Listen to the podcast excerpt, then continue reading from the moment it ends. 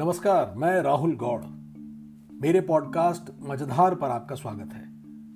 इस पॉडकास्ट में मैं आपको साहित्य की विभिन्न विधाओं जैसे कहानियाँ, कविताएँ, संस्मरण, व्यंग आदि के रोचक, अर्थपूर्ण, मज़ेदार और हृदयस्पर्शी अंश पढ़कर सुनाता हूँ। कृपया मेरे पॉडकास्ट को फॉलो करें, रेट करें और पसंद आए तो शेयर भी करें। पिछले एपिसोड में मैंने आपको शमसुर रहमान फारूकी साहब का लिखा और नरेश नदीम द्वारा अनुवादित वृहद और प्रसिद्ध उपन्यास, कई चाँद थे सरे आसमा का भाग एक, पढ़कर सुनाया था। भाग एक में आपने सुना कि कैसे कहानी के एक पात्र मिर्ज़ा आगा तुराब अली अपने नौकरों और सहयोगियों के साथ एक लंबी जोखिम भरी यात्रा कर रहे हैं, जिसमें सबसे बड़ा जोखिम ठगों का है। एक रईस व्यक्ति होने के नाते उन्हें यह भय है कि वो ठगों के निशाने पे हैं और दो तीन बार तो शायद ठगों के गिरोह से बिल्कुल बाल बाल बचे हैं। बाकी यात्रा कैसी रहती है? आइए सुनते हैं भाग दो। एक सलाह मेरी ये कि अगर आपने भाग एक नहीं सुना है तो उसे पहले सुन डालिए। इस भाग दो का मज़ा बढ़ जाएगा। लीजिए, मैं आपके लिए भाग दो का वाचन प्रारंभ करता हूँ। मौत के जोखिम के इस कदर नज़दीक आ जाने की जहनी थकान और मुनीर खां जैसे पुराने और भरोसेमंद खिदमत गुजार को नौकरी से निकालने और वह भी इन नामुबारक हालत में निकालने का अफसोस और रंज, इन बातों ने आगा तुराब अली को उदास कर दिया था। उन्होंने कुछ खाए पिए बगैर बोझल कदमों से अगले पड़ाव के लिए सफ़र शुरू किया। मुनीर खां की बर्खास्तगी के बाद उनके मुलाजिमों की तादाद सात रह गई थी। लेकिन तजुर्बे और होशियारी के लिहाज से मुनीर खां इन सातों से बढ़कर था। और जब मुनीर खां जैसा जहाँ दीदा शख्स ठगों का फरीब खा सकता था तो फिर औरों का ठिकाना ही क्या था? इन ख्यालों में गुम हर तरफ़ चौकन्नी निगाहों से देखते हुए अपने नौकरों में से कुछ को ज़रा आगे हरावल के तौर पर, कुछ को अपने दाएँ बाएँ और दो को अपने पीछे रखते हुए वे धीरे धीरे बढ़ते गए। जब मिर्ज़ा तुराब अली ने चौंक कर आसमान पर नज़र डाली तो मालूम हुआ कि दिन बहुत चढ़ चुका है। वह पूरब से पश्चिम की तरफ़ जा रहे थे, इसलिए सूरज अभी उनके पीछे था। और घुड़सवारों, खच्चर सवारों और पैदल सिपाहियों के लंबे साए सड़क पर फैल रहे थे। चारों तरफ़ दूर तक बंजर मैदान धूप में सुस्त फैला हुआ था, उसकी इंतहा ही ना मिलती थी। लंबे सायों को उजाड़ और सुनसान रास्तों पर रेंगते देखकर मिर्ज़ा तुराबली का जी चाहा कि कोई और काफिला या कुछ सवार, नहीं तो दो चार पैदल मुसाफिर मिल जाते तो कुछ मनभावना हो जाती। कितना सूना रास्ता है, भेड़िया ही मिल जाए। या शायद रास्ता इतना डरावना न था, ये आगा तुराब अली के दिल में बैठी हुई दहशत थी, जो किसी पिछल पाई की तरह उनके आगे आगे भी चल रही थी, और कभी कभी मुड़कर अपना भयानक चेहरा और बिगाड़ कर गोया उनका मुँह चिड़ाती हुई मालूम होती थी। मिर्ज़ा तुराब अली को वहम होने लगा कि कहीं अगले मोड़ के परली तरफ़ ठगों का कोई गिरोह उनकी ताक में बैठा हुआ हो तो हम लोग उन शैतानों से किस तरह निपटेंगे? उन्होंने सुन रखा था कि घुड़सवारों पर काबू पाने के लिए दो की बजाय तीन ठग हमला करते हैं। एक घोड़े की रास पकड़ लेता है, इस कदर मज़बूत और सख्त पकड़ के साथ कि घोड़ा एक कदम हरकत नहीं कर सकता। दूसरा ठग, सवार की कमर में हाथ डालकर उसे नीचे खींच लाता है। और तीसरा ठग, सवार के गिरते गिरते अपने हथियार, यानी सफ़ेद और पीली पट्टियों वाले मोटे कपड़े के अंगोछे, ठगों की जबान में रुमाल से पलक झपकते में उसका गला घोंट देता है। शिकार को ठीक से तड़पने की मोहलत भी नहीं मिलती। मिर्ज़ा तुराब अली को दूर सड़क पर कुछ सायानुमा सियाही दिखाई दी, जैसे दरख्तों का कोई झुंड हो। अगर उस झुंड में दुश्मन लाहौल बलाकुवत ये क्या औरतों जैसे वहम है? मिर्ज़ा तुराब अली ने बुरे ख्याल को दिल से झटकते हुए खुद से कहा। उन्होंने नादे अली पढ़ना शुरू किया और दिल ही दिल में मन्नत मानी कि सुरक्षित घर पहुँच जाऊँ तो पहली फुर्सत में हाफिज शाह जमालुल्लाह साहब के मज़ार मुबारक पर चादर चढ़ाऊँगा और लंगर करूँगा और सरकारी कामों से मोहलत मिलते ही अमरोहा जाकर दरगाह हज़रत मखदूम शाह विलायत पर हाजिरी दूँगा। मिर्ज़ा तुराब अली को अब महसूस हुआ कि मोड़ से जरा पहले जो सियाही सी नज़र आती थी और जिसे वे दरख्तों का कोई झुंड समझे थे कि सड़क के बीच तक साया किए हुए हैं, दरअसल चंद मुसाफिरों का गिरोह था। कोई आठ दस आदमी रहे होंगे, उनमें से एक आदमी चादर लपेटे हुए पड़ा सो रहा था। शायद बीमार हो या जख्मी हो। तीन चार आदमी लेटे हुए शख्स के सराहने और पायंती बैठे हुए कुछ बातें कर रहे थे, या शायद कुछ दुआ वगैरह पढ़ रहे हो। बाकी तीन चार शख्स कंधे झुकाए हुए, मायूसी की तस्वीर बने, सड़क के किनारे खड़े हुए आगा तुराब अली के काफिले को उम्मीद और खौफ भरी निगाहों से देख रहे थे। आगा मिर्ज़ा तुराब अली के हरावली सवारों ने उन्हें ठहरने का इशारा किया और खुद अजनबों के पास जाकर उन्हें गौर से देखा। सात आठ आदमी थे। वो सिपाहियों के लिबास में थे लेकिन निहत थे और मिस्कीन लग रहे थे। वो तीन चार आदमी जो लेटे हुए शख्स के सराहने और पायंती बैठे हुए थे, उनके चेहरे पर इंतहाई उदासी बरस रही थी। वे तो अपनी जगह से न उठे और जो कुछ पढ़ रहे थे, उसे ही पहले की तरह पस्त आवाज़ में पढ़ते रहे। हरावल सवारों से साफ़ ना सुना गया, लेकिन वे अरबी में कुछ मुसलमानों वाली दुआ या कुरान की आयतें मालूम होती थी। चार आदमी सड़क के किनारे खड़े थे। उनके भी चेहरों पर रंज और अफसोस की मटियाली रंगत दौड़ी हुई थी। उनके बदन ढीले और झुके हुए थे। गोया आजिजी और थकान की आखिरी मंजिल तय कर चुके हों। उनका रंग कालापन लिए हुए और नाक नक्शा अवध वालों जैसा था। उनके भी हाथ में कोई हथियार न था। लेकिन उनके पीछे चार छह बड़ी बड़ी गठरियों में कुछ सामान बंधा हुआ था और गठरियों की लंबाई चौड़ाई से गुमान गुजरता था कि इनमें हथियार भी होंगे। उन्होंने उम्मीद से भरी मिस्कीन निगाहों से सवारों को देखा और उनमें से एक ने झुककर तस्लीम की और मुर्दा सी आवाज़ में बोला, जय नसीब कमीदान साहब की आपका गुजर इधर से हुआ।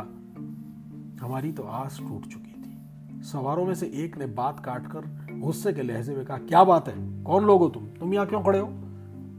मिस्कीन सूरत वाले शख्स ने, जो खिचड़ी बालों, कड़बड़ी दाढ़ी और झुर्रीदार गर्दन वाला अधेड़ उम्र मालूम होता था, कुछ आगे आने की कोशिश की, लेकिन सवार ने उसे घुड़क दिया। वहीं रहो। जो कहना है, वहीं से कहो। कमीदान जी, करीमुद्दीन मेरा नाम है। हम सिपाही नवाब साहब चांदपुर के हैं। हम मुसलमान हैं। ककराला छुट्टी पर गए थे। अब नौकरी पर लौट रहे हैं।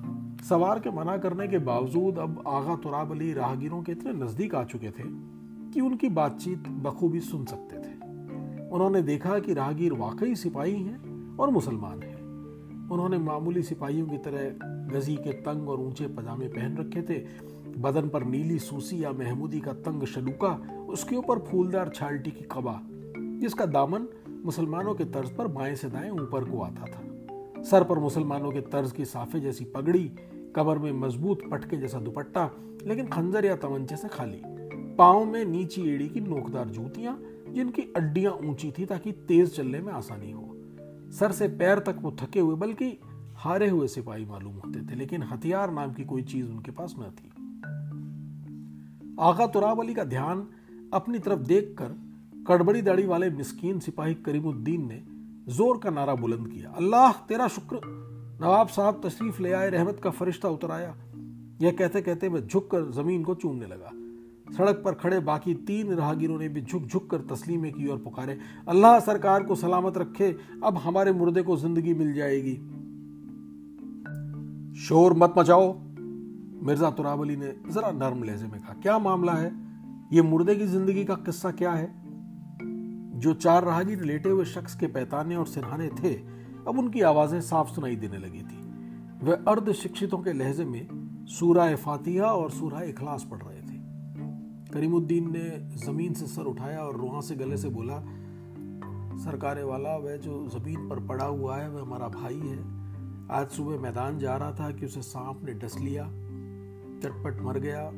है क्या जवान मौत आई? ये कहते कहते उसने ज़मीन पर पड़े शख्स के सर से चादर सरकाई। उसका चेहरा नीला पड़ रहा था और उसके मुँह पर हरा सफ़ेद झाग था।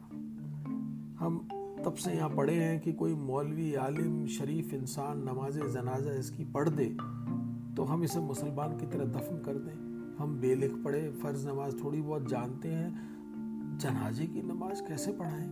हम्म तुम लोग यहाँ किस तरह पहुँचे? पास खड़े दूसरे सिपाही ने फिर झुककर तस्लीम की और बोला, सरकार, हम ककराला से चांदपुर जा रहे हैं, नवाब साहब के हैदी हैं। छुट्टी पर ककराला अपने वतन गए थे। मिर्ज़ा तुराब अली को मालूम था कि चांदपुर नाम की एक छोटी सी रियासत बिल्हौर और कन्नौज के बीच है। उसके नवाब से उनकी पहचान ना थी, लेकिन उसका नाम उन्होंने सुना था। क्या नाम है तुम्हारे नवाब का?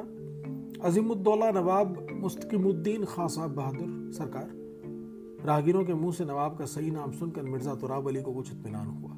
अच्छा तो हम तेज तेज जाते हैं और अगले गाँव से तुम्हारे लिए कोई मौलवी भिजवाने का बंदोबस्त करते हैं। हाँ जा, दूसरे सिपाही ने कहा, यहाँ से कई कोस तक कोई गाँव नहीं। दो कोस पर एक नगला है, वहाँ सिर्फ़ डोम और चमार रहते हैं, ऊँची जात का हिंदू भी नहीं। वह कुछ हिचकिचाया, सरकार देर होने में लाश के बिगड़ने का अंदेशा है, अगर आप ही जी सरकार बहादुर। अब वह शख्स बोला जो लाश के सराहने आयतें पढ़ रहा था। हम गरीब परदेशियों पर इतनी मेहरबानी कर देते कि नमाज़ जनाजा पढ़ा देते तो हम सरकार की सात पुश्तों को दुआएँ देंगे। अल्लाह के आपको सवाब मिलेगा। तुम लोग सुननी हो? मिर्ज़ा तुराब अली ने कश्मकश के आलम में पूछा। सरकार हम सारे ही सुननी है। मगर मैं तो शिया हूँ, क्या नमाज़ तुम्हारी हो जाएगी? वे सब कुछ सोच में पड़ गए। फिर पहला सिपाही आहिस्ता से बोला, सरकार बहादुर का इकबाल बुलंद रहे, आपकी नमाज़ भी तो अल्लाह ही मियाँ की नमाज़ है। हम तो बस ये चाहते हैं कि इसे काफिरों की तरह न तोपना पड़े। आगा मिर्ज़ा तुराब अली ने मुड़कर अपने आदमियों की तरफ़ देखा। उनके चेहरे कश्मकश और कुछ नाराज़गी का आईना थे। बजाहिर वो यहाँ और रुकने के हक में न थे। नमाज़ जनाजा वगैरह तो बहुत दूर की बातें थी। मिर्ज़ा तुराब अली ने उनकी खफकी भाप ली, लेकिन इससे उनकी जिद्दी तबीयत को और भी बढ़ावा मिला। नमाज़ जनाजा तो मैं पढ़ा कर में कहा बेचारे को इस तरह बेगौर कफन छोड़ देना कहाँ की आदमियत है? साबिर बख्श, उन्होंने कहा, वज़ू के लिए पानी लाओ और तुम लोग भी वज़ू कर लो। पानी कम हो तो मिट्टी पर हाथ मार लेना। ये कहकर उन्होंने अपने हथियार अलग करने शुरू कर दिए। तुम लोग भी हथियार अपने अलग कर लो, उन्होंने हुक्म दिया, और जल्दी करो। देखते नहीं हो हमें दूर जाना है। त्योरी पर बल लिए हुए साबिर बख्श और दूसरे नौकरों ने जैसे तैसे अपने हथियार उतारे, वज़ू किया और सफ बांधकर खड़े हो गए। राहगीर सिपाहियों में से एक के सिवा बाकी ने अपनी सफ पहले ही बना ली थी। हिफाजत के ख्याल से मिर्ज़ा तुराब अली के आदमियों ने अपनी सफ राहगीर सिपाहियों की सफ के आगे रख ली। एक जो सफ के बाहर था, उसकी तरफ़ इशारा करके करीमुद्दीन ने कहा, सरकार, नवाब साहब और मुलाजिमों के हथियार हिफाजत से रहेंगे। हमारे भी हथियार इन गठरियों में बंधे हुए हैं। यह सरबुलंद खां रखवाली उनकी करेगा। नवाब साहब हुजूर नमाज़ पढ़ा दें सरबुलंद खां का नाम करीमुद्दीन की जबान से अदा होते ही आगा मिर्ज़ा तुराब अली को कुछ ऐसा लगा जैसे सिपाहियों में कुछ बिजली सी चमक गई हो। उनके ढीले बदन चुस्त और मुस्तैद व ढली हुई गर्दनें सख्त और बुलंद मालूम होने लगी। आगा तुराब अली के सीने में अचानक ज़ोर की धड़कन हुई जैसे किसी ने घूसा मार दिया हो। कुछ नहीं, शायद धूप का असर है, उन्होंने दिल में कहा। जाड़ों की धूप बड़ी फरेबकार होती है। वे नमाज़ के लिए आगे बढ़े, जहाँ एक सिपाही का चौड़ा रुमाल जा नमाज़ के तौर पर बिछा हुआ था। मिर्ज़ा तुराब अली ने तकबीर कहकर नियत बाँध ली। दोनों सफों ने भी हाथ बाँध लिए। चंद ही पल गुजरे थे कि अचानक किसी ने बातचीत के लहजे में आहिस्ता से कहा, तंबाकू खा लो। ये आवाज़ होते ही मुर्दा सिपाही, जिसकी नमाज़ जनाजा पढ़ाई जा रही थी, तेंदुओं की तरह उछलकर आगा तुराबली पर टूट पड़ा और उसने उनके दोनों हाथ पकड़ लिए। उधर करीमुद्दीन ने पलक झपकने से भी कम मुद्दत में अपने गरेबान से जर्द और सफ़ेद पट्टियों वाला मोटे कपड़े का कोई पौन गज का रुमाल निकाला, जिसके एक सिरे पर गिरह दी हुई थी। उसने सियागोश या नेवले किसी तेज़ी से आगे बढ़कर रुमाल यूँ घुमाया जैसे सांप ने फन काट कर हमला किया हो। रुमाल का घेरा मिर्ज़ा तुराब अली की गर्दन में कस गया। उनके मुँह से आवाज़ भी निकल सकी। रुमाल का दूसरा सिरा करीमुद्दीन ने ऐसे ज़ोर से खींचा कि आगा तुराब अली की गर्दन की हड्डी जगह जगह से टूटकर उनके गले की पुष्ट में धस गई। उन्होंने सांस लेने के लिए मुँह खोलना चाहा, लेकिन मुँह उनसे खोला नहीं गया। फिर उनके सीने और गले में तेज दर्द उठा और उन्हें न मालूम हुआ कि कब वे ज़मीन पर आ रहे, कब तक उनका तड़पना जारी रहा और कब उनकी रूह ने ऊपर की दुनिया का रुख किया। मुकम्मल खामोशी के साथ, सात तंदुरुस्त और अच्छे हाथ पाँव वाले मर्दों को रुमाल के ज़रिए ठिकाने लगाने में चौथाई घड़ी, यानी छह मिनट भी न लगे। अभी तमाम मृतकों के बदन की ऐठन और एड़ियों की रगड़ और हाथों की अकड़ थमी भी न थी कि सातों लाशों के ऊपरी कपड़े, जूतियाँ, बदन के जेवर और अंगूठियाँ वगैरह उतार लिए गए और उन्हें हथियारों के साथ गठरियों में लपेटकर गोला लाठी की शक्ल दे दी गई। इतनी ही देर में दूर आसमान पर गिद्धों के भूरे, कत्थई साए लहराते नज़र आने लगे थे। करीमुद्दीन ने कहा, कस्सी निकालो। यह हिदायत सुनकर एक शख्स ने अपनी गठरी खोलकर सफ़ेद कपड़े में लिपटी कुदाल, बेहद एहतियात और एहतराम से निकाली। बारी बारी सारे ठगों ने मौका वारदात से कुछ नीचे उतरकर एक कब्र जैसे गड्ढे को चौड़ा करना शुरू किया। गड्ढा चूँकि पहले ही खोद लिया गया था, इसलिए बमुश्किल आधी घड़ी में कब्र या गड्ढा इतना चौड़ा और गहरा हो गया कि सातों लाशें उसमें एक के ऊपर एक ठूस दी गई, इस तरह कि एक के पाँव पर दूसरे का सर रखा गया।